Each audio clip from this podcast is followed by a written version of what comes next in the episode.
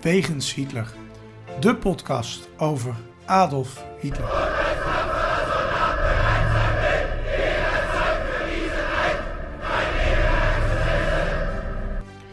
Dictator, alleenheerser van 1933 tot 1945. Een man met miljoenen doden op zijn geweten. Das war ein Befehl! Der Angriff Steiners war ein Befehl! Een man waar ongelooflijk veel verhalen over te vertellen zijn. Ook al die jaren na zijn dood. Adolf Hitler heute Nachmittag in seinem Befehlsstand in der Reichskanzlei bis zum letzten Atemzuge gegen den Bolschewismus kämpfen für Deutschland gefallen ist. In deze podcast gaan Sjoerd en Niels van Andel de wegen van Hitler af. Ze kijken naar bijzondere plekken, naar vroeger, naar nu. En ontdekken samen met de luisteraar het bijzondere verhaal van de Führer van Nazi Duitsland. Een nieuwe week, een nieuwe wegens Hitler. En ehm Sjoerd, wij zijn weer terug in het mooie Nederland. Hè? Dat waren we vorige week eigenlijk al. Maar ben je een beetje bijgekomen van Berlijn? Volledig. Ik ben er helemaal bijgetekend. Ja, je bent weer helemaal uitgerust. Ja, even voor de luisteraars. Het is al de derde keer dat we deze intro opnemen. Want we hadden wat technische problemen. Maar goed, we, we hebben het voor elkaar. Lang weekendje erachteraan, een beetje, een beetje surveilleren bij examens Ja, een en beetje zo. uitgerust. Verslapen, weet je wel. Heb jij nog wel klassen eigenlijk eh, met die examens? Eh, dat worden er steeds minder. Ja, lekker rustig. Maar goed, we zijn geen onderwijspodcast, gelukkig. Want eh, daar ben ik met een reden vertrokken. Maar ehm, wij gaan wel ehm, ehm, met leuk nieuws in. Want jouw boek is eindelijk uitgekomen. Ja, ja, het heeft even op zich laten wachten. Langer dan bedacht eigenlijk van tevoren. Maar er moest even een nieuwe cover op. Ja. Nou, het is een prachtige koffer geworden, denk ik. Met allemaal foto's. Dus, ja, eh, in kleur ook. Dan, dat is wel leuk. Dat zijn origineel eh, zwart-witte foto's. En dat kun je tegenwoordig zo mooi doen. Ja, met AI denk ik. Maar dat maakt allemaal niet uit. We hebben in ieder geval een prachtig boek. Het is te koop. Het is ook te krijgen bij de lokale boekhandel, heb je mij al bevestigd. Hè? Uiteraard, uiteraard. Ja, ik heb hem zien liggen, een grote stapel. Dus eh, in ieder geval bij de boekhandel waar ik zaterdag was. Dus eh, Ja. en, ja, weet je, de, de België liggen ze meestal. Dus eh. Nederland overal. Dus Eh, als en- je een lokale boekhandel hebt, koop hem natuurlijk daar. Want de Bol, de Ahold, we gunnen ze niks bij de Albert Heijn. Nee, maar kom je uit Metzelawier, dan rij je of even naar Dokkum. Of, eh, of je bestelt hem gewoon online, dan komen ze hem je brengen. Ja, precies. Dat zijn wel opties. Maar ehm, mocht je in een eh, wat grote stad wonen met een boekhandel of een dorp met een lokaal boekhandeltje, probeer hem daar even te kopen. Als je hem wil kopen natuurlijk. En nu kan het ook zijn dat je geen geld uit wil geven. Dat is een optie. Dan Ja. kun je hem ook winnen bij ons. We gaan er namelijk vier weggeven, waarvan twee aan onze vrienden en twee aan ehm, de reguliere Die luisteraars. vrienden hebben al geld uitgegeven Die- natuurlijk. Ja, precies. Nou, hoop ik, neem ik wel aan dat onze vrienden niet ehm, ehm, ehm, gaan pogen mee te doen aan de, aan de reguliere actie. Wij willen verder nou ook leuk vinden als we leuke slogans binnenkrijgen voor onze podcast, die we kunnen gebruiken in de reclameuitingen. Dus wij gaan eh, eh, de leukste slogan, twee leukste slogans krijgen van ons een boek opgestuurd. Dus als je denkt, hé, hey, dat vind ik leuk, stuur een slogan op. En de vrienden gaan we er gewoon twee onder verloten. Mocht je denken, wat is nou een vriend? Dat betekent dat je een kleine financiële bijdrage aan onze podcast doet. Dat is 1,50 per maand of 15 euro per jaar. Eh, daar krijg je ehm, deze prachtige podcast voor natuurlijk. En af en toe ook wat extra. Het is alweer even geleden, maar we pakken dat echt wel op. Ehm, maar het is gewoon gigantisch druk geweest, ook met vakanties. En eh, nou, wij vinden het al een hele prestatie dat we elke week online geweest zijn tot nu toe. Dat, dat houden we al Ja, vrij goed vol sinds de zomervakantie. Ja, ja. Ehm, dus dat willen we ook zo houden. Maar we vinden het ook leuk om af en toe een bonusaflevering erop te zetten. Wat doen we van die centjes? Dat is gewoon deze podcast in de lucht houden. Eh, we zijn er in Berlijn bijvoorbeeld van heel half Berlijn rondgereden. eh, om een aflevering op te nemen. Dus we, we gebruiken het echt voor de podcast. We zijn geen winstgevende onderneming. Dus als de Belastingdienst meeluistert, u hoeft niet te komen. Ehm, het komt allemaal goed. En anders moet u bij Niels zijn. Alles weet staat het op zijn naam. Ja. Ja. Precies. Eh, want dan is het weer de schuld van de grote leider. Maar daar hebben we het al eerder over gehad. Ehm, vriend van de show dus, dat is een platform, kun je ons opvinden en dan kun je een kleine donatie doen. En we hebben inmiddels al ruim 50 vrienden. Dus dat is hartstikke fijn en leuk om te zien dat zoveel mensen begaan zijn met onze podcast. En onder het bombshell gaan we snel naar het eerste onderdeel. En dat is zoals altijd Hitlers dagboek. Hitlers dagboek. Het leven van Hitler duurde 20.463 dagen. Wat deed Hitler op deze dagen? Waar bevond hij zich? En vooral waarom?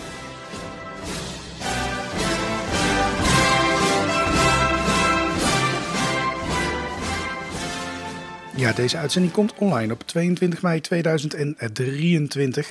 En wij gaan terug naar 22 mei 1939. Dat is een maand of drie voordat de oorlog uitbreekt. En op deze dag vindt in Berlijn een ontvangst plaats van de Italiaanse graaf Ciano. Dat was de schoonzoon van Mussolini, die ook wel Ducciolino werd genoemd. Mijn beste Italiaans. Hij deed veel werk voor Mussolini en dat deed hij ook op deze dag. Uh, het is een beetje een ijdele Italiaanse graaf. En die werd uh, op deze dag ontvangen in Berlijn door Hitler en von Ribbentrop. En die hadden wel vaker ontmoetingen met hem. Uh, bijvoorbeeld, uh, ja, ze hebben op een gegeven moment ge gesproken over het communisme en de, en, en de strijd, gezamenlijke strijd van Italië en Duitsland tegen het communisme. Maar hij was ook aanwezig bij de bespreking van de Sudeten-kwestie in uh, de Vurenbouw in München. Over de annexatie van Tsjechoslowakije. Nou, een, een, leuk detail is dat Ciano volgens historicus Ian Kershaw van Ribbentrop nogal minachtte. Dus nou ja, goed, daar kwam hij nu wel mee, mee in aanraking. Dus ik ben benieuwd naar die dynamiek. Je had er eigenlijk bij moeten zijn om dat te zien, maar goed. Uh, in het voorjaar was hij daar dus in Berlijn uh, van 39. En in die periode waren Hitler en de zijnen erg druk met diplomatiek werk. Want ze wilden Polen isoleren. Um, de westerse machten die moesten eigenlijk zich niet bemoeien met het conflict dat eraan zat te komen tussen Polen en, uh, en, en Duitsland. Uh, dat moest lokaal blijven. Dat was in Tsjechoslowakije gelukt natuurlijk. En uh, ja, een oorlog met meer landen dan alleen Polen, dat konden ze natuurlijk niet hebben. Nee, want op dat moment is Duitsland um, niet in staat een twee-frontenoorlog te voeren. Hè? Nee, dat bleek later ook niet het geval, maar daar hadden ze het in ieder geval wat ja. langer uitgehaald. Nee, maar vanuit historisch context. Um, Hitler die hoopte natuurlijk dat de geallieerden, wat wij nu als de geallieerden kennen, dachten van nou laat Polen maar vallen. Ja. Um, want als ze toen hadden doorgestoten, dan hadden ze een heel eind uh, Berlijn ingekund. Maar ja, ze waren niet echt klaar voor een oorlog, ook de Engelsen en de Fransen. Terwijl ze toch, zeg maar, aan de, aan de oostkant, wat Rusland betreft, mm. uh, uh, de, de, de, zaak wel geregeld hadden. Dat ja. had Van Ribbentrop natuurlijk ook gedaan. Ja, precies. Ja. Nee, dus, dus dat, dat hadden ze op zich wel geregeld. Maar toch waren ze voor een twee-frontenoorlog niet, ja, natuurlijk niet. Nee. verre nee. van klaar. Nee. Zo snel kon dat leger niet opgebouwd zijn. Nee. Um, we gaan um, door, want ja, dat was even de context. Nou ja, hij, hij, hij komt dus op, op 22 mei naar uh, Berlin-Dahlem. Dat is de wijk waar Van Ribbentrop woonde. Um, en daar schijnt hij geïnformeerd te, te, te zijn over de oorlogsplannen. Um, vond ik in een baron. Dat vind ik een interessante opmerking overigens. Want dat, dat is dat ruim van tevoren. En Hitler was daar nooit zo scheutig in over, over, over plannen die hij ging uitvoeren. Maar goed. Um, uh, er werd bovendien een vriendschapsverklaring werd ondertekend. Door, um, door, door CNO en, en, en de Duitsers. het staalpak werd ook nog uh, ondertekend.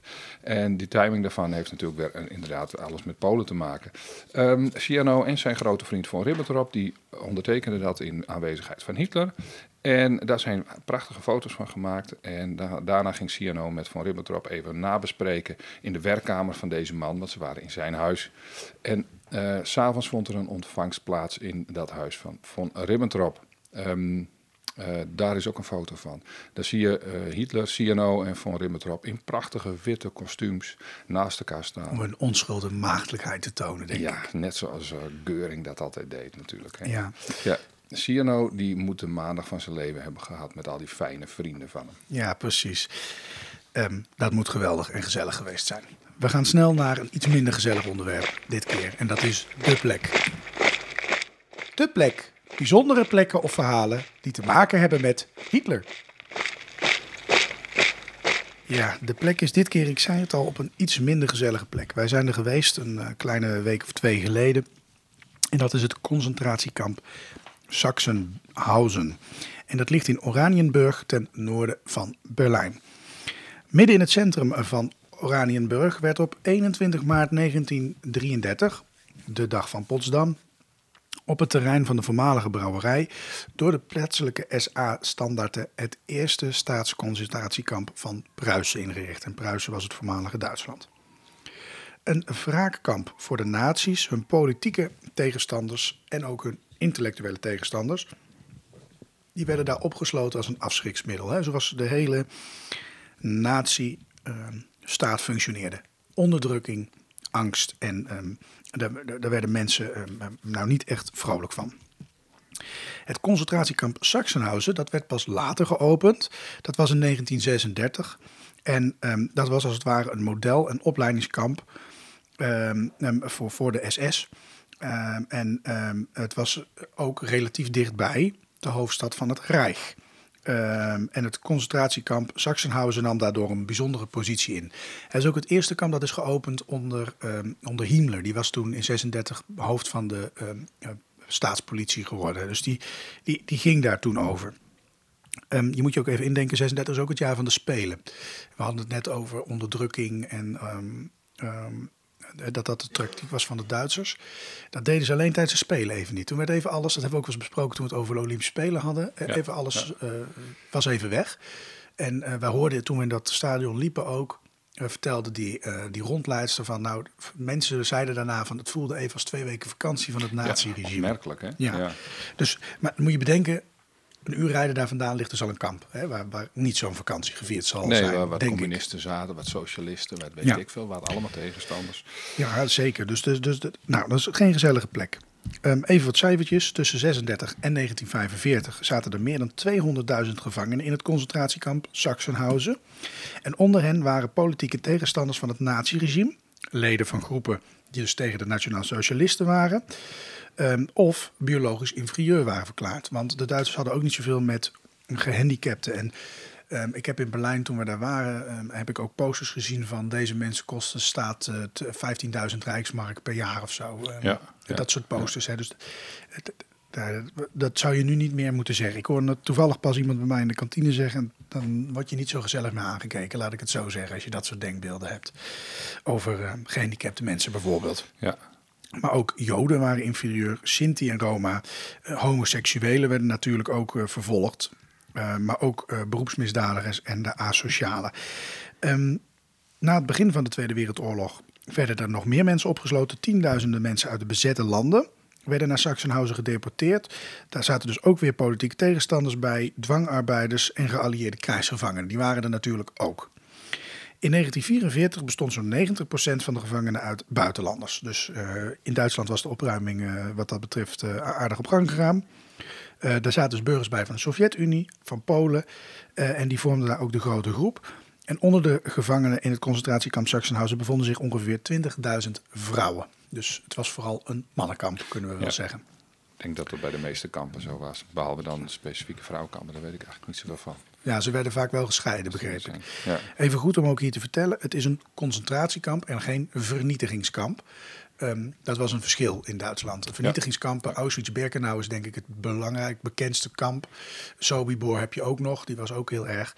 Ehm, dat was echt voor de vernietiging van Ja, Joden en ja, zo bedacht. ja. Hè? Dus dat was, dat was wel iets anders, maar het was ook bij Auschwitz ook weer een, een gedeelte werkkamp was. Hè? Ja, precies. Dus ja, Auschwitz bestaat uit 1, 2, 3. En daar had je dus ook gewoon eh, werkkamp, maar ook het vernietigingskamp.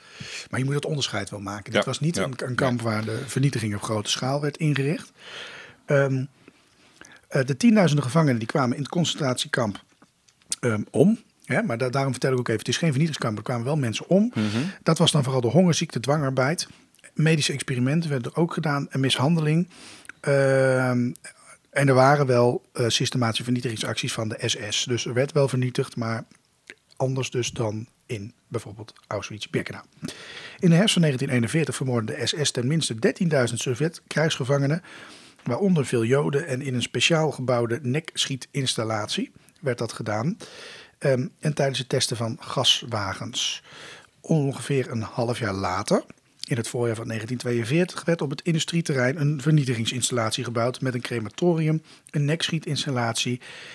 Ehm, eh, en in 1943 kwam er uiteindelijk ook een gaskamertje, mogen Ja, we toch komen wel we zeggen. straks hè? nog even op terug. Hè? Ja, daar eh, komen we zo. We gaan zo dat kamp overlopen, dus dan gaan we er ook nog wel wat bij vertellen. Vanaf 1945 richtte de Sovjet-bezettingsmacht tien speciale kampen op ehm, in de Sovjet- Sovjet-bezettingszone, de SBZ. En het kamp Sachsenhausen heeft daarbij ook een belangrijke rol gespeeld. En daar zaten toen 60.000 gevangenen en verreweg het grootste deel daarvan waren voormalige nazi's. Ehm, en nadat Nazi-Duitsland dus uitgeschakeld was, de groepschat had verlaten, eh stierven hier eh, in vijf jaar tijd, dus 45 en 1950, nog eens 12.000 mensen aan de honger of ziekte. En met name de vermindering van de toch al schaarse rantsoenen leidde tot massale sterfte in de hongerwinter van 1946 en 1947. Nou, dat even als een wat lange introductie op dit kamp, waar de geschiedenis even in noten eh, wordt verteld. Wat wij gaan doen is, wij gaan eigenlijk, wij hebben daar gelopen met leerlingen.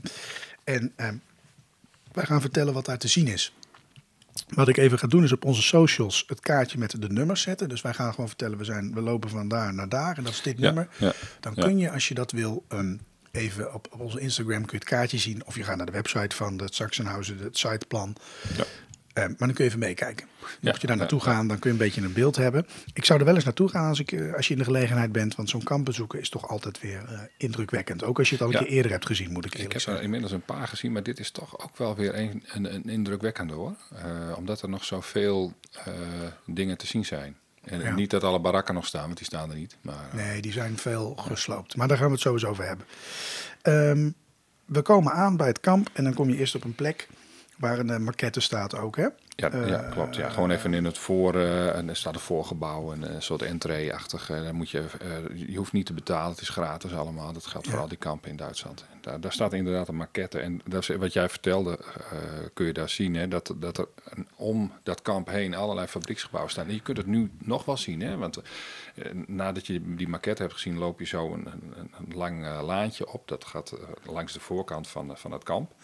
En dan zie je ook ja, of, of leegte of wat fabrieksachtige gebouwen. en die staan er eigenlijk helemaal om het kamp heen. Ja.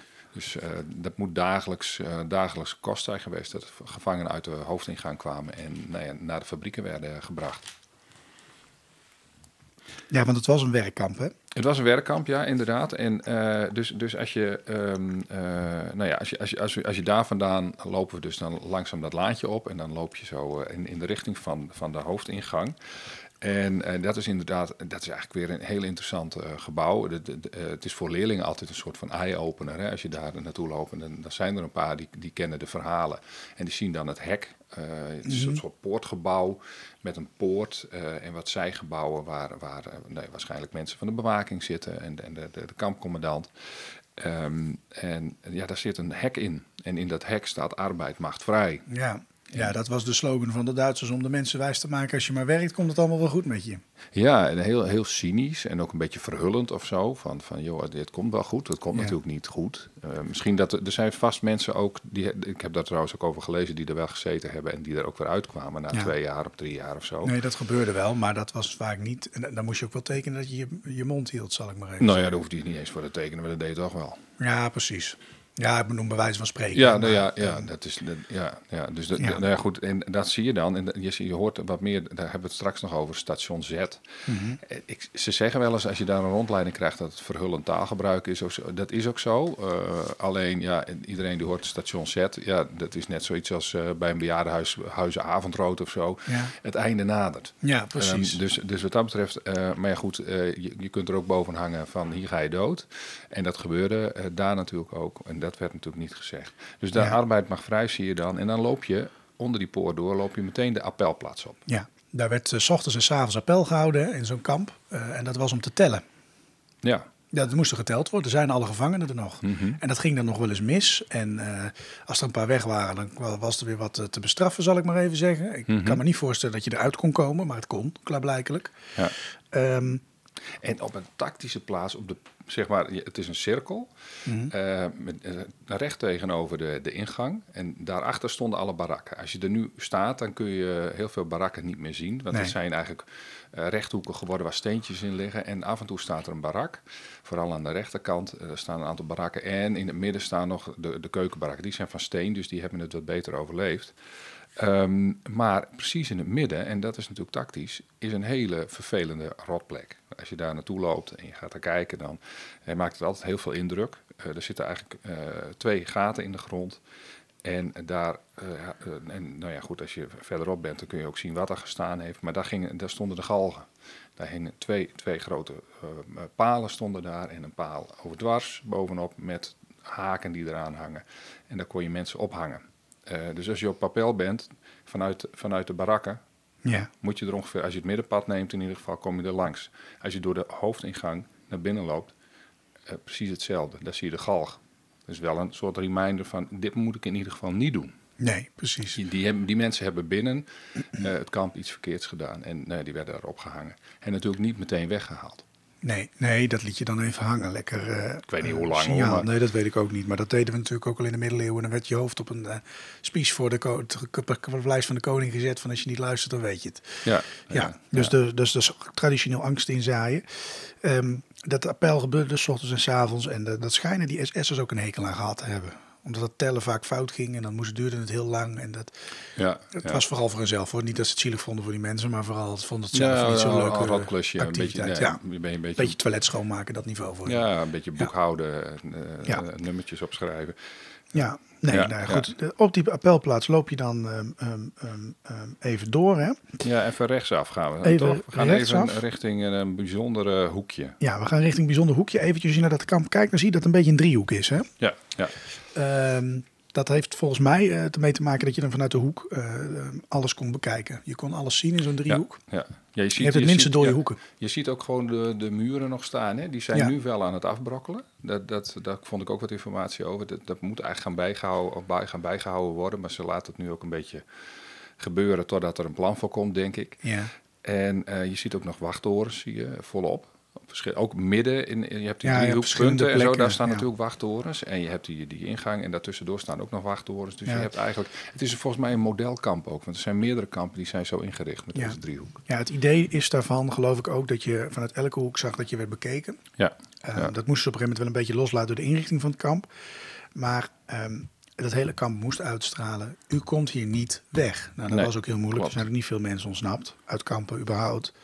Ehm, maar ehm, vandaar die driehoek. Dus dat, Ja. dan heb je het minste dode hoeken, geloof ik. En, eh, dan loop je, zeg maar, wij, wij lopen nu zeg maar, eh, naar de eh, ingang lopen we naar rechts. Ja. Daar zien we een aantal barakken staan en dan loop je ook langs een rand met, daar liggen wat steentjes nu en er staat een bord van dat, van dat je die zone dicht bij een hek, je hebt eerst een hek met prikkeldraad, Ja, eh, dat je daar niet in mag komen. Nou, als je daar al in bent, dan ben je dus al in overtreding. En dan moet je dat hek nog over. En als je dat hek over bent, dan staat er ook nog een muur.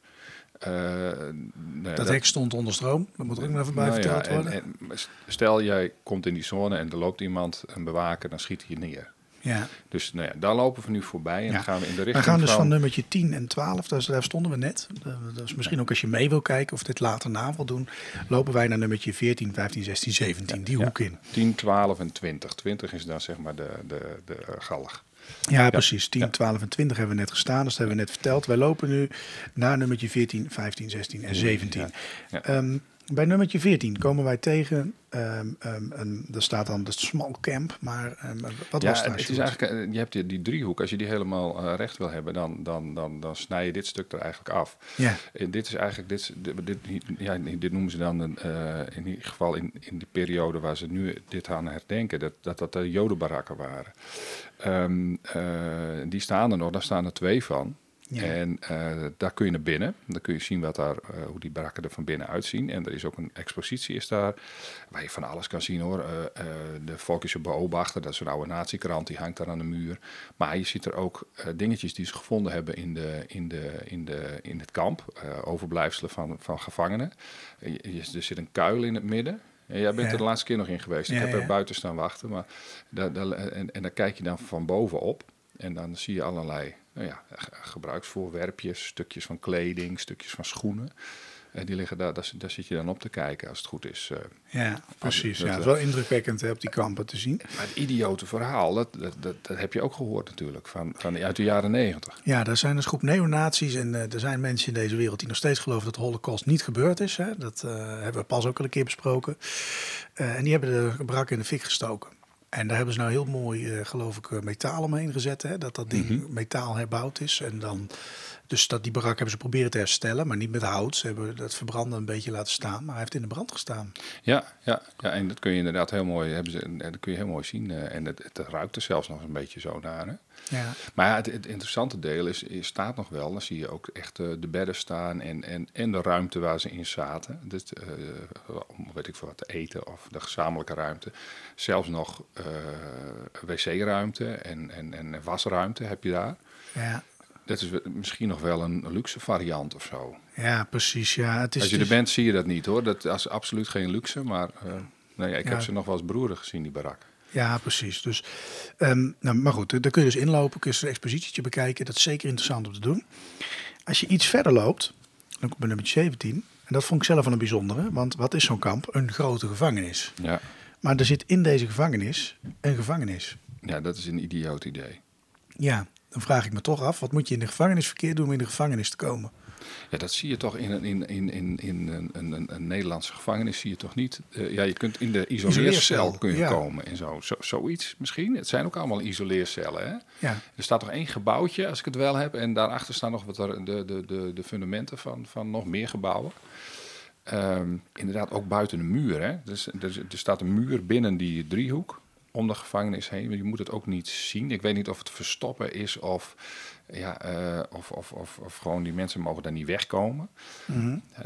Er is een cel voor een Nederlander ook. Die, die, ze hebben dan, zeg maar, die hebben daar dan gezeten of in een van die cellen gezeten. En die herdenken ze dan. Eh, daar hangt er een vlag van verschillende nationaliteiten. En daar hangt- ligt ook een Nederlander. Maar in, de, in het begin van de, van de eerste cel zie je eh, wat informatie over een martelwerktuig. Ehm, en, en dat is heel vervelend. Ik loop daar dan met groepen. Als ik daar ben, dan loop ik daar even langs. Zeg ik, die moet je even onthouden.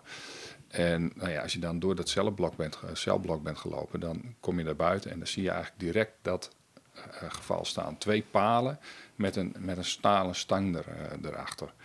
Ehm, ja, en dat- is echt een vreselijk ding eigenlijk om, om, om te vertellen. Maar dat, dat, nou ja, die leerlingen die ik bij me had, die, die hebben dat dan gezien. Die zien dan dat iemand met zijn, zijn armen eh, nou ja, naar achter gebogen, die worden daar dan opgehangen.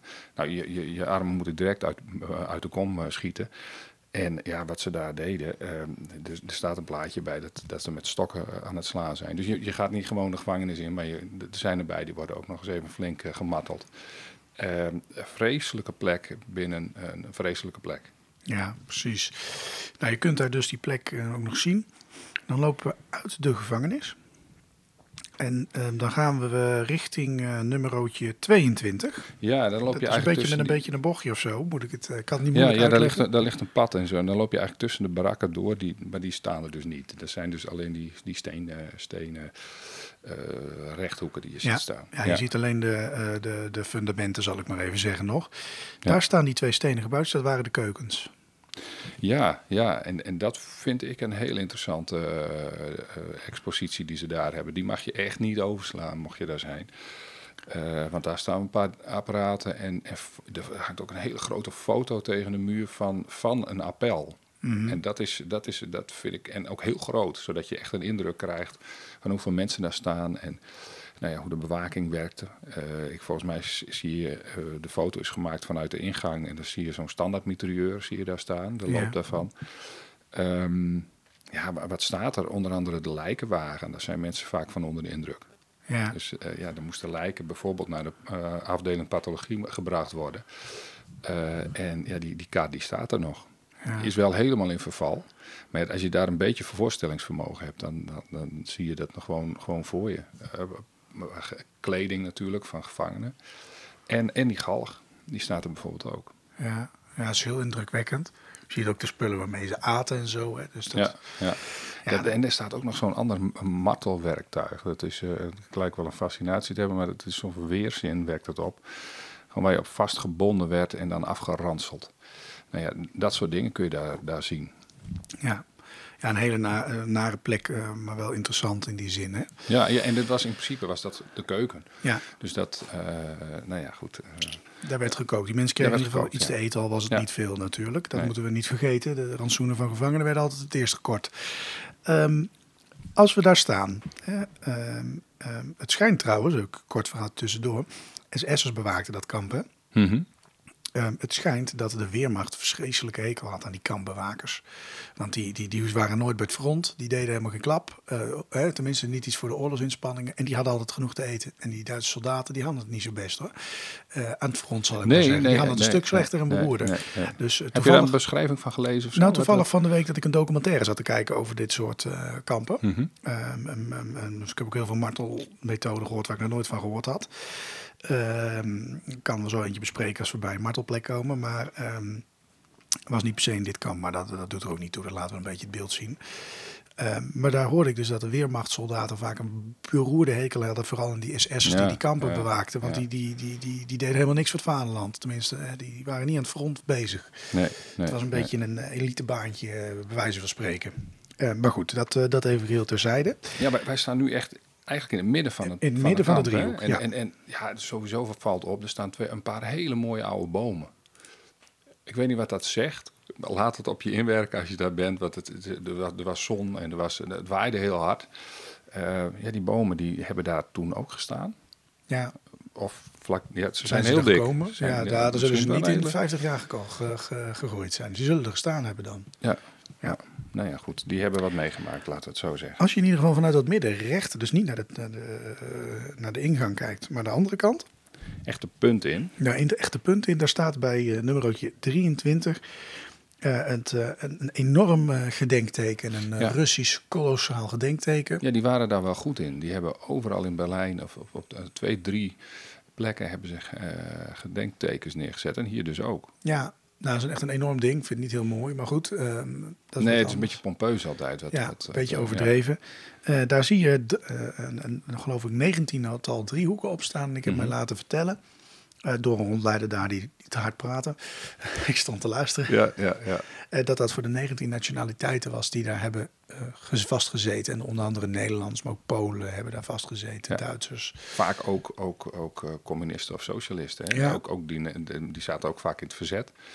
Dus dat de Russen daar iets voor oprichten is ook wel tekenend. Want je ziet in Russische kampen veel meer van die herdenkingsplekken. En nou werd dat deel ook echt overgenomen door de communisten. En in het westen zie je eigenlijk de, eh, heel veel kampen die een beetje in verval zijn geraakt. En, en eh, de Amerikanen hebben er niks neergezet. In de Engelse bezettingszone ook niks. Dus da- daar doen ze dat niet. Dat, dat, dat, dat, ja, eh, dat herdenken, dat zat daar bij de Russen blijkbaar veel meer in. En ook laten zien van wij zijn hier nu de baas. Ik, ik heb geen idee waarom zij het wel deden en men in het westen Ja. dat niet deed. Ja, misschien zit dat er wel in. Hè. Dan, maar, want voor hun gevangenen, krijgsgevangenen, daar hadden de Russen helemaal niet zoveel mee hoor. Die werden vaak als eerste, als ze, als Nou, ze weer te pakken nou, waren genomen, ja. werden ze Ja. naar Siberië gestuurd. Ja, dus ja, daar hadden de... Ja, en als je daar ook iets over wil zien, over hoe, wa- hoe, hoe- wat er nog meer zat, ook de Russische gevangenen en zo, dan moet je even doorlopen, de punt voorbij, want er was ook nog een aparte plek.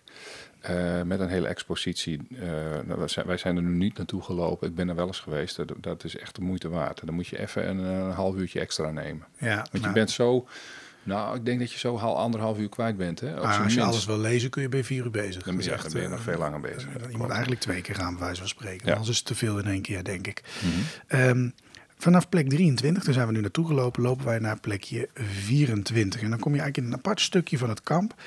En daar bevinden zich eh, een, een kuil, Ja, weer achter de muur. Hè? weer achter een muur, dus weer niet zichtbaar. Ja, je loopt eerst langs een, een, een kuil, ja. Ja, en, en die, Dan kun je naar beneden lopen. ja, dat is een soort executieplaats, hè, was dat? Ja, dat met was allemaal houtblokken erachter Ja. zo, die, die, die, die, zeg maar die kogels opvangen. Die moeten natuurlijk niet via met de, ja, de plek waar je langs loopt. En als je naar beneden loopt, dat, dat, zijn allemaal, is een stenen muur, een wand gemaakt. Ja, Ehm, ja, als je daar naartoe schiet, dan kan het zijn dat de kogel terugkomt. Dat Ja. moet je natuurlijk niet hebben. Dus ehm, eh, ja, het zijn allemaal houtblokken. En die vangen dan de kogels op die misgaan. ja. Ja, en, dan, en dan zie je daarvoor zie je een plek waar je met je voeten in kan staan als je slachtoffer bent daar. En, en boven hangen haken en dan zit je, sta je eigenlijk vast. En dan kun je geen kant op. Nee. Dan is het voorbij. Ja, precies. Daar werden dus mensen geëxecuteerd. Nou, vreselijk. Daar zijn ook heel veel Nederlandse verzetstrijders eh, geëxecuteerd. Er is een gedenkplek ja, zelfs Ja, precies, ja. voor. Nederlandse verzetstrijders. Dus die zijn daar aan hun einde gekomen. Eh, relatief veel natuurlijk, maar Ja. waren er geen tienduizenden. Want zoveel verzetsmensen waren er niet eens. En je moet er goed uitkijken dat je daar niet zomaar een grasveldje op loopt. Want dan, dat is, ja, je kunt, dat kan je gebeuren hoor, want er staat geen hek omheen of zo. Maar daar ligt de as van verschillende mensen die zijn omgekomen op deze plek. Want Ja. we zijn namelijk nu op station Z. Ja, Het eindstation voor velen. Niet voor eh, sommige mensen die daar misschien meewerkten, maar eh, nee, maar voor de anderen wel.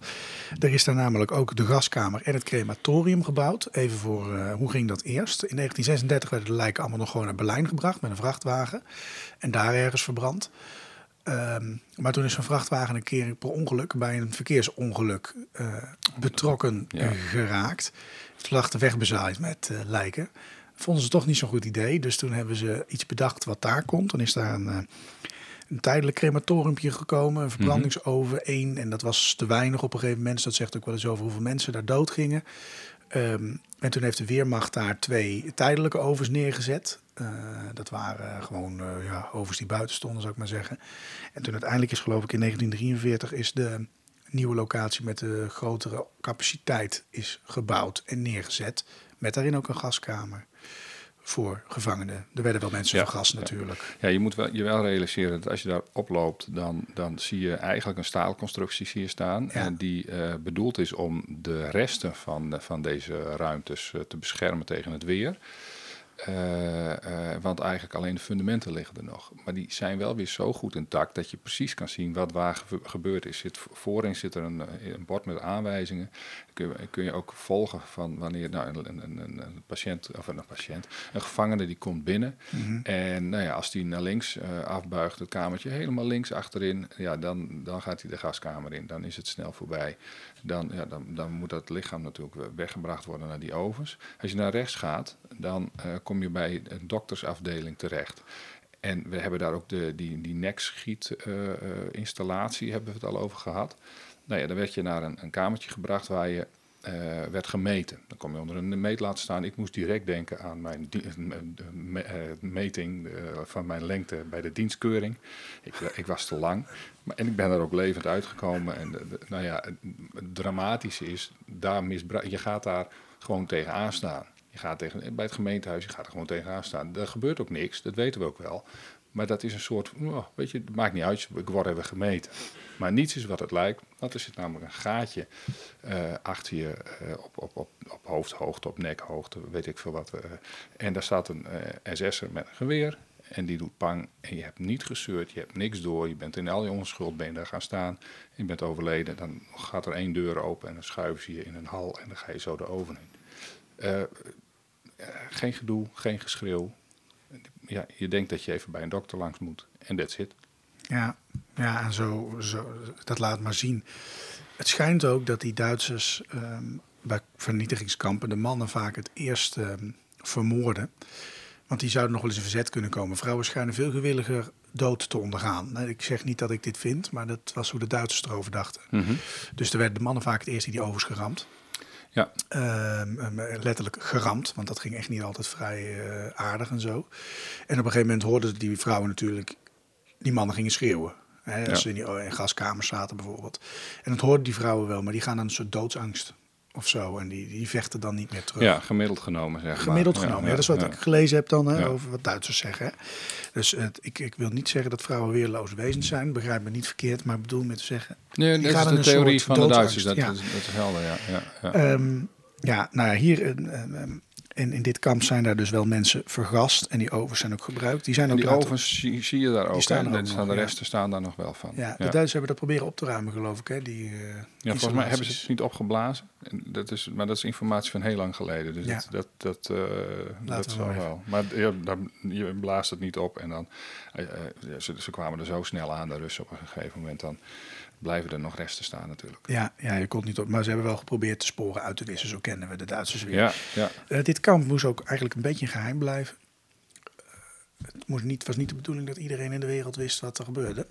Nee, uh, nee. Daar waren de Duitsers ook. Hè. Dus vandaar die hoge muren en alles, wat je niet, niet kon mm -hmm. zien gewoon wat er gebeurde. Ja. Um, ja, we lopen eigenlijk weer de muren binnen. Hè. Dan lopen we terug. Je moet even teruglopen. En dan, dan lopen we eigenlijk het hele stuk langs de muur. Kom je ook vlakbij een, uh, een uh, wachttoren. Daar kun je niet in trouwens. Uh, volgens mij kon dat in het verleden wel. Er was er eentje open. Maar die, die zijn ook al in slechte staat.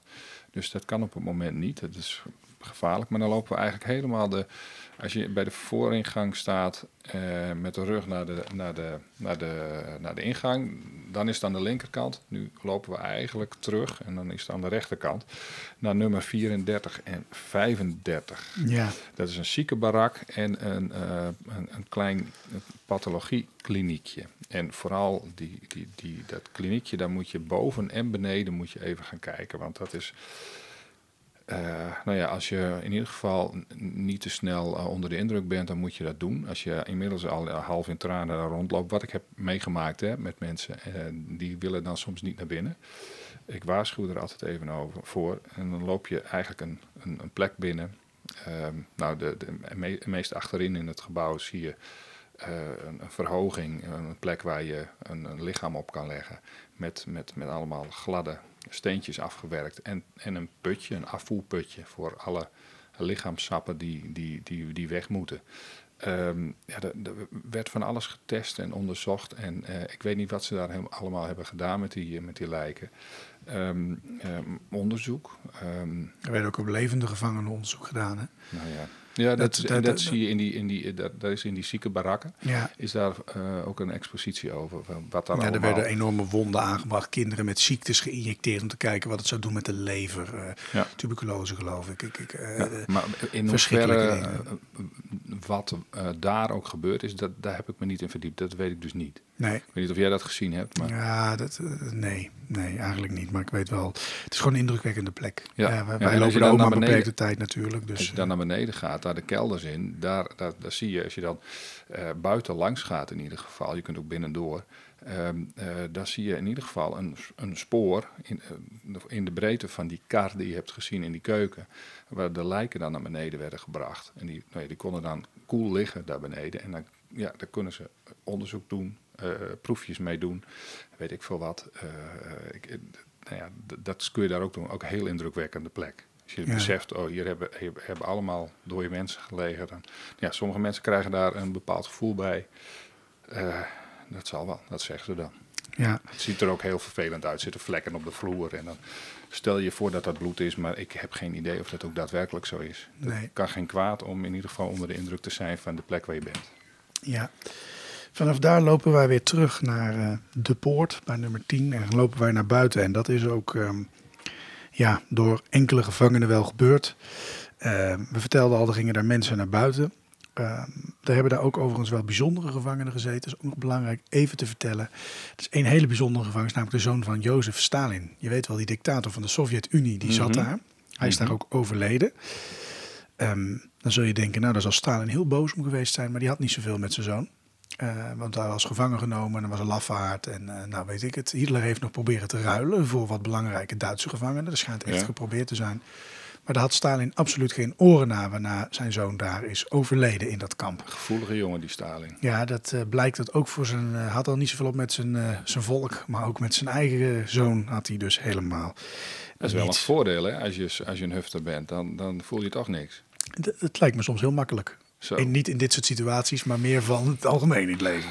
Ja. Ja, maar goed, die man eh, die, die, die, die, die, nou, die had ook niet eh, alles op een rij, zullen we maar zeggen. Maar goed, ehm, we gaan naar die poort. Mensen konden daardoor naar buiten en dat gebeurde ook. En de laatste keer dat dat eigenlijk gebeurde onder het Duitse regime, ehm, dat is tijdens de concentratiekamp-evacuatie van Sachsenhausen. Een evacuatie, als je het zo mag noemen. Eh, die begon in de ochtenduren van 21 april 1945. Berlijn is dan, ehm, dat is zo goed als omsingeld, hè, het einde nadert voor het Derde Rijk. We weten allemaal dat Hitler die dag daarvoor al heeft gezegd het is voorbij. Ehm, meer dat, dan, was, dat was de dag daarna. was dat 22 april? Ja, en 20ste was hij jarig. Neem me niet kwalijk. Op zijn verjaardag. Ik, ik ben even in de war met al die data. Het is even door de sorry. Nee, maar je hebt gelijk, anders krijgen we mailtjes. Ja. Ehm, de dag daarna geeft Hitler dus toe dat het voorbij is. Ehm, in de ochtenduren dus van 21 april start de evacuatie. 30.000 overgebleven gevangenen worden in groepjes naar het noordwesten gemarcheerd. Of eigenlijk ook geslagen, bij wijze van spreken. Tijdens deze, want dat is eigenlijk hoe je het noemen mag, een dodenmars, werden in groepen ehm, eh, dus die mensen vervoerd en stierven nog eens duizenden gevangenen. Op 22 april 1945, een dag later, bevrijden eenheden van het Sovjet- en Poolse leger uiteindelijk ongeveer 3000 zieken, verpleegsters en artsen die in het kamp waren achtergebleven. 300 voormalige gevangenen overleefden de bevrijding niet. Zij stierven ter plaatse aan de gevolgen van gevangenschap in het concentratiekamp en werden begraven in zes massagraven bij de kampmuur in de buurt van de ziekenboeg.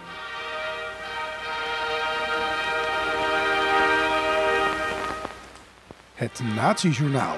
Bijna dagelijks is er nog wel iets te vinden over Hitler. Hij is in het nieuws, er is een stuk in de krant, een tweet, een interview of een nieuw boek. We bespreken het in het Nazi-journaal.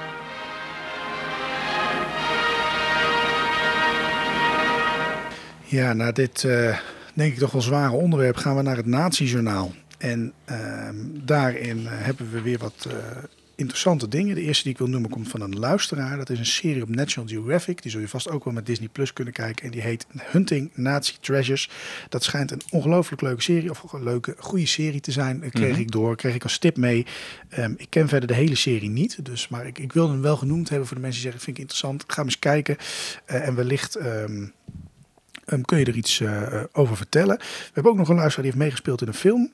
Eh, die vertellen we volgende week. Eh, Oh, oh die, die nou, heb ik ook. mij nog niet geïnformeerd Nee, daarom. hierover. Oké, dat, Dat bedenk ik me nu te plaatsen tijdens de uitzending. ik ga hier straks over doorvragen. Dat kunt u niet.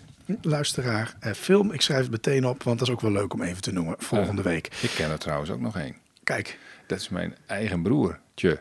Waar Ja, heeft dat hij is een gespeeld? flinke broer, Oh, die heeft er gespeeld in... eh, hij is eh, bijna net zo lang als ik. Maar eh, ja, die heeft eh, maar liefst een, een paar, eh, echt een vol shot in Snuf de Hond. Snuf de hond. Ja, Ja, ja, hij zei hij mocht met vrienden mocht hij, eh, mocht hij eh, Duitse soldaat spelen. En ik moet zeggen, hij doet het goed. eh. Verdacht goed. Verdacht goed. Verdacht goed, Ja. ja. Hij trekt zijn jasje en dan, en dan marcheert hij weg. En dat is ongeveer zijn... eh, ja, het kan echt niet. Nee hoor, het is een, dat heeft hij echt goed gedaan. Ja, ja, fantastisch. Maar wel even de verkeerde kant Is dat de enige reden dat je naar die film bent gegaan? Eh, ik heb hem gekocht en Oh. ik, ik heb hem wel even stilgezet op dat moment. ik moest er toch even... De, de, de, de familie doet het goed. Heel goed, heel goed. Met, Drie eh, seconden. Ja, nou ja, eh, ergens beginnen. maar toch, heb- ik was onder de indruk. Ja, ehm, ehm, goed. Ehm, we gaan nu eerst naar het boek. De herdruk van het boek Hitlers laatste getuige. Eh, over de Hitlers telefonist Roger Mies. Daar hebben we wel eens een uitzending over gedaan. Wat wil je erover Ja. vertellen, Sjoerd? Ja, nou ja, dat, ja, dat boek dat is er weer. Dat verschijnt in, in juli 2023, Rogers Mies. Ja, we hebben het er wel eens over gehad. Hè. Ik ben daar een keer op bezoek geweest bij de man. En ik vind het gewoon een heel interessant verhaal. Ook als het gaat om de vlucht van Hitler. Nou, de, beschrijving van zijn boek, vrijwel niemand verkeert tot Hit- Hitlers zelfmoord op 30 april 1945 zo dicht in de nabijheid van Hitler als Rogers Mies. Zijn telefonist, zijn lijfwacht. Eh, als lid van de lijfstandaard, SS, ziet hij alle nazi-kopstukken voorbij. Eh, hij is op het terras van de Berghof. Hij reist mee naar de Wolfsjansen. En op een gegeven moment is hij ook eh, de, ja, de telefonist in de buurt in, in, in de tijd van 20 juli 1944. Als, je het, als het gaat om, om, om de aanslag op de, in de Wolfsjansen. Ehm, dan verbindt hij Hitler door om te laten zien dat hij nog leeft. Nou, en dan uiteindelijk zit hij samen met hem in de bunker. En in zijn boek vertelt hij ook nog over zijn leven daarna. Hoe hij is gearresteerd en hoe hij terecht is gekomen bij, eh, in, in, in Russische gevangenschap. Dus dat is wel, dat is wel heel interessant. Nou ja, goed. eh, dat verschijnt weer, komt een herdruk van eh, binnenkort in de zomer. Ja, En we hebben nog een boek. Ja, Daar dat- weet jij meer van volgens mij. Eh, Hitler Strijder van Danny S. Parker. Dat verschijnt waarschijnlijk in eind mei 2023, zag ik. ja dat, is, ehm, dat gaat over Jochen Piper. En dat is een van de markante militairen uit de, de geschiedenis van de Tweede Wereldoorlog. Geliefd en eh, bewonderd. eh, berucht en verafschuwd. Hij is wel een hoop... ehm, deze SS-kolonel die klom snel op in de nazi-hierarchie. eh, en was de adjudant van SS-leider Himmler en vocht ook aan het Oostfront. En in korte tijd groeide uit tot een man met een eh, behoorlijke reputatie, kunnen we wel zeggen. Ehm, eh, in 1944, toen was inmiddels eh, in het Duitse leger ook het aantal fatsoenlijke officieren een beetje schaars geworden, eh, kreeg hij de vitale rol tijdens het Ardennen-offensief toebedeeld. Hij schijnt een fantastische tankcommandant geweest te Ja, zijn. Hij vroeg ja, goed met ja. tanks. Zijn kampgroepen Pijper kreeg het bevel door de geallieerde linies heen de vitale brug over de Maas in de handen zien te krijgen. En na de oorlog werd hij beschuldigd eh, ehm, van, en ook bevonden trouwens aan het bloed van, van Mel, Malmedy. Eh daar zouden soldaten van zijn eenheid eh, eh, tientallen Amerikaanse krijgsgevangenen hebben ehm, vermoord. Hij is klaarblijkelijk niet tot de dood veroordeeld, want hij leefde dus tot 1976. Hij was een, in de film eh, ook en in het boek wat over het Ardennen-offensief is geschreven, kun je ook goed lezen wat zijn rol was. En dat hij uiteindelijk ook verloren heeft. Hè? Want het Ardennen-offensief heeft vooral heel veel tanks gekost voor de Duitsers. Ja, ja. Ja. ja. Ehm, dan hebben we nog nieuws uit Oostenrijk, Sjoerd. Ja, de tip van een luisteraar in eerste instantie. En daarna kwamen er wat meer eh, tips binnen. Een toespraak van Adolf Hitler werd, werd eh, eh, uitgezonden, zeg maar, via het eh, eh, systeem van een trein, een Oostenrijkse trein. Die reed tussen St. Polten en, en, en Wenen. En er kwam via de intercom kwam ineens een, speech van Adolf Hitler. eh, nou ja, dat was te horen. Zieke heil werd er geroepen. Ehm, nou ja, goed, dat moet een hele aparte gewaarwording zijn geweest voor die mensen die al jarenlang misschien helemaal niet meer aan de man denken. Dat lijkt me stevig trouwens. Maar goed, ehm, er zijn wel aanklachten, die, die twee zijn ge- gepakt en er zijn aanklachten tegen ze ingediend. Ehm, ze hebben, hebben op een of andere manier een sleuteltje te pakken gekregen en hebben nou ja, ook, ook wat andere geluiden, wat, wat eh, gekkigheden afgespeeld met een telefoon. Waaronder die toespraak van Hitler. Nou, eh, eigenlijk best wel hilarisch nieuws, moet ik zeggen. Want het is best een idioot idee. Eh, je had misschien ook iets anders kunnen doen. Maar eh, de Hitler leent zich daar uitstekend voor. Als je dan mensen wil opschrikken, dan moet je dat even doen. Nou ja, dat. En ik had nog één dingetje. Ja. Ik zat in de auto hier naartoe en toen klonk bij, via Radio 1 klonk een eh, ontzettend interessant eh, verhaal over een boek. Ik kwam er halverwege in, dus ik weet het fijne er niet van. Maar het, het was heel interessant over de zondercommando's. In eh, met name Auschwitz ging dit volgens mij. En er is een boek uit. Philip Muller, geloven we. Ar- Arnold Grunberg heeft ermee te maken in ieder geval. Ehm, en dat heet Zonder Behandeling. Ja. Dus het is niet zonder eh, commando, maar zonder behandeling. De, eh, ja, eh, was op de radio. Het gaat om, om Joden die, ehm, in dit geval Joden, die in een groep terechtkomen die eigenlijk het vuile werk moeten opknappen binnen de kampen. eh, voor de Duitsers. Die, nou ja, we, we hebben zo net nog even gekeken. Ja. ja, het gaat er eigenlijk om vaak wat sterkere mannen. Die kregen dan de taak ehm, ehm, als een soort ehm, ongewapende politie, laat ik het maar even zo zeggen. Ja. Een beetje die gevangenen in toom te houden en de kleine zaken te regelen. Ook te zorgen dat ze vrijwillig die gaskamers een beetje ingingen. En die moesten de gaskamers nou ook leeghalen. En de beloning daarvoor was dat ze in leven bleven. Ja. Maar Ehm, in Auschwitz ook tijdelijk, hè, lees ik in een boek Ja, van een nee, kamparts. nee, nee, dat Dus komt ook zeker. drie Dat- maanden extra of zo. En daarna moest er een nieuw zondercommando komen. Ja, uiteindelijk werd je vermoord, want eh, het moest geheim blijven. Ja. eh, wat er gebeurde. Maar dat zondercommando, dat, dat, je had dus een wat langer leven, je had iets meer privilege, je had een wat grotere ruimte, soms zelfs een eigen slaapkamer, dat kwam ook wel eens voor. Je had wat beter te eten, dat was het een beetje. Die mensen zijn na de oorlog ook allemaal wel eerste instantie behandeld als misdadigers, hè, meewerkers aan het En nazi daar gaat dat boek volgens mij ook over. Daar ging die Ja. discussie ook over. Van hoe zie je dat dan? Waren dat slachtoffers of, of, Ja. of niet? Of, Later werden ze toch wel als slachtoffers gezien hoor, omdat ze. ehm, het was lijstbehoud. Ja. Je zit in een kamp opgesloten en dus je had niet echt een keus. Eh, dus ik geloof Nee, dat zij later wel nee. slacht. Veel van die mensen die het hebben overleefd zijn er niet veel. Er waren Nee. er, er, waren er du- enkele duizenden. En minder dan 60, 2000 heb ik in mijn hoofd zitten in Auschwitz. Eh, en 60 of zo hebben dat er maar Ja, maar dat was het Een aantal daarvan hebben ook ja. nog zelfmoord gepleegd. Omdat ze niet konden leven met de daden die ze hebben gedaan. Dus ja, dat- en, de, en, en degene die het wel eh, overleefden, begreep ik uit die uitzending ook, die waren Murf. En robots werden ze genoemd. ja. Eh, die ook nog wel een beetje gevoel hadden, maar vaak ook dat in hun gezinnen niet meer konden opbrengen. En eh, nou ja, eh, vreselijk. Ja, en dat is Maar, ook lastig. Ik denk toch wel dat dit denk dat- slachtoffers zijn. Als ik zelf even, verder ik het fijne nog niet van het boek ken, maar ik denk Nee, dat dit nee, zijn wel echt zo- slachtoffers van het nazi-regime. Ja, we hebben er ook wel de, de, die mevrouw die zelfs mensen verlinkte om, om, om in leven te blijven, is voor een deel ook slachtoffer. Ja. ja, dat is, ja, het is lijfsbehoud. Het is jezelf redden en soms, ja. Ja. Eh, goed. Maar goed, dat is, dat, eh, hoor ik op de radio, is misschien een, eh, interessant, interessant boek. boek, ja. Ja. Zeker. Nou, en daarmee komen we aan het einde van het Nazi-journaal. En gaan we naar het laatste onderdeel alweer. En dat is zoals altijd van nu naar vroeger. Van nu naar vroeger. Wat speelt er nu in ons nieuws? En hoe zat dat in de tijd van Hitler?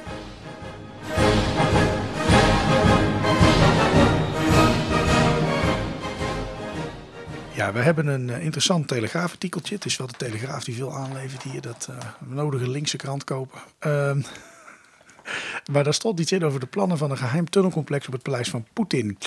Ehm, ja, er- zouden allemaal geheime tunneltjes moeten komen bij zijn paleis, zodat hij kan vluchten en zo. kan me er al van alles bij voorstellen. maar ik, de- ik, Komt bekend al- voor. Ja, toch? Ja. Wa- Was dat nou oud nieuws of zo? Want we hebben ook al, eh, er had ook in het rijtje iets staan, waar, dat kwamen we ook achter. Het is ook eigenlijk voor een groot deel oud nieuws. Als het een beetje spectaculair is, dan wil de Telegraaf nog wel even op de toeter eh, blazen.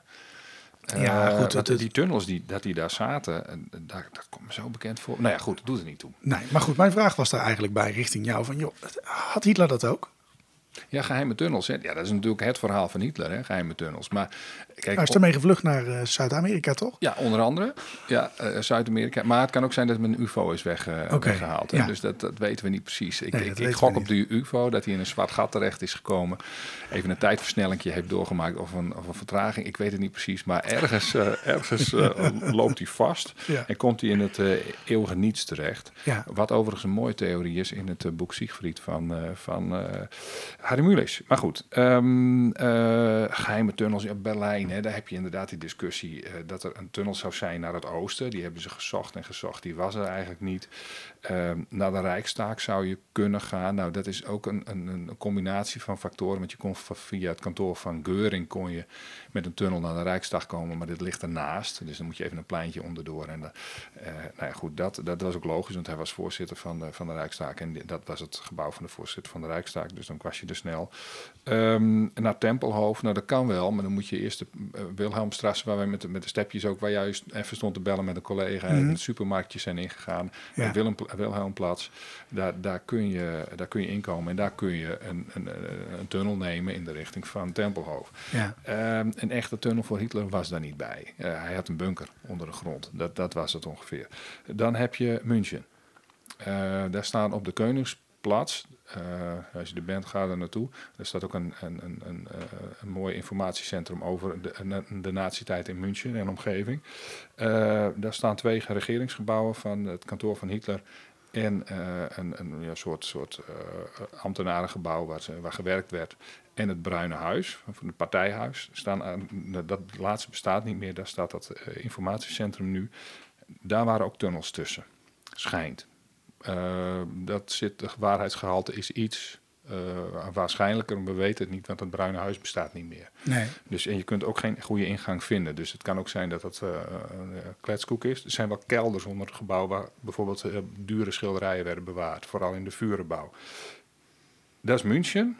Um, ja, ja, en dan heb je een paar situaties waar echt wel hele tunnelcomplexen zijn gebouwd, want je kunt er gewoon nog in. Over ja. Salzberg. Ja, daar ben ik wel eens in geweest. Jij ja. bent erin geweest. Je kunt er op twee plekken in. Uh, met het is eigenlijk een bunkercomplex. Uh, is fantastisch om daar rond te lopen. Uh, als je de ene pakt, dan kom je ook vlakbij de plek waar de, de, de Hitlerbunker en Eva Brauns bunker waren. Uh, onder alle huizen, Geuring had een stelseltje en dat sloot dan weer aan en nou, noem maar op, dat was er. Klopt. Ja. Voordat, ja, als de Amerikanen kwamen, ja, dan kon je je verdedigen, kon je terugtrekken. Als er gebombardeerd werd, kon je daarin. Dat hebben ze ook wel gedaan.